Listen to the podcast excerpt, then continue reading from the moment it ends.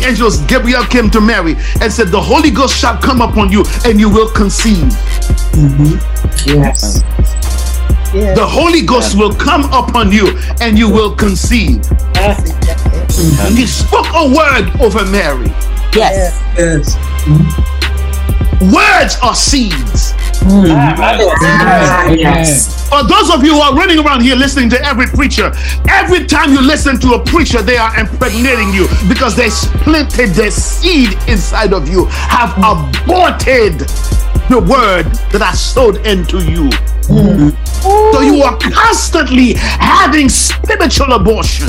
The more you go here to and fro and listen to everybody, because you see, the, he, the angel said to Mary, when the Holy Ghost uh, uh, come upon you, are you with me here? You will what conceive. sir. You hear a word from a man of God, you are being impre- you are receiving a seed because the word of God is a seed. What does seed Yes. do? Seed what cause you to be what impregnated. Uh,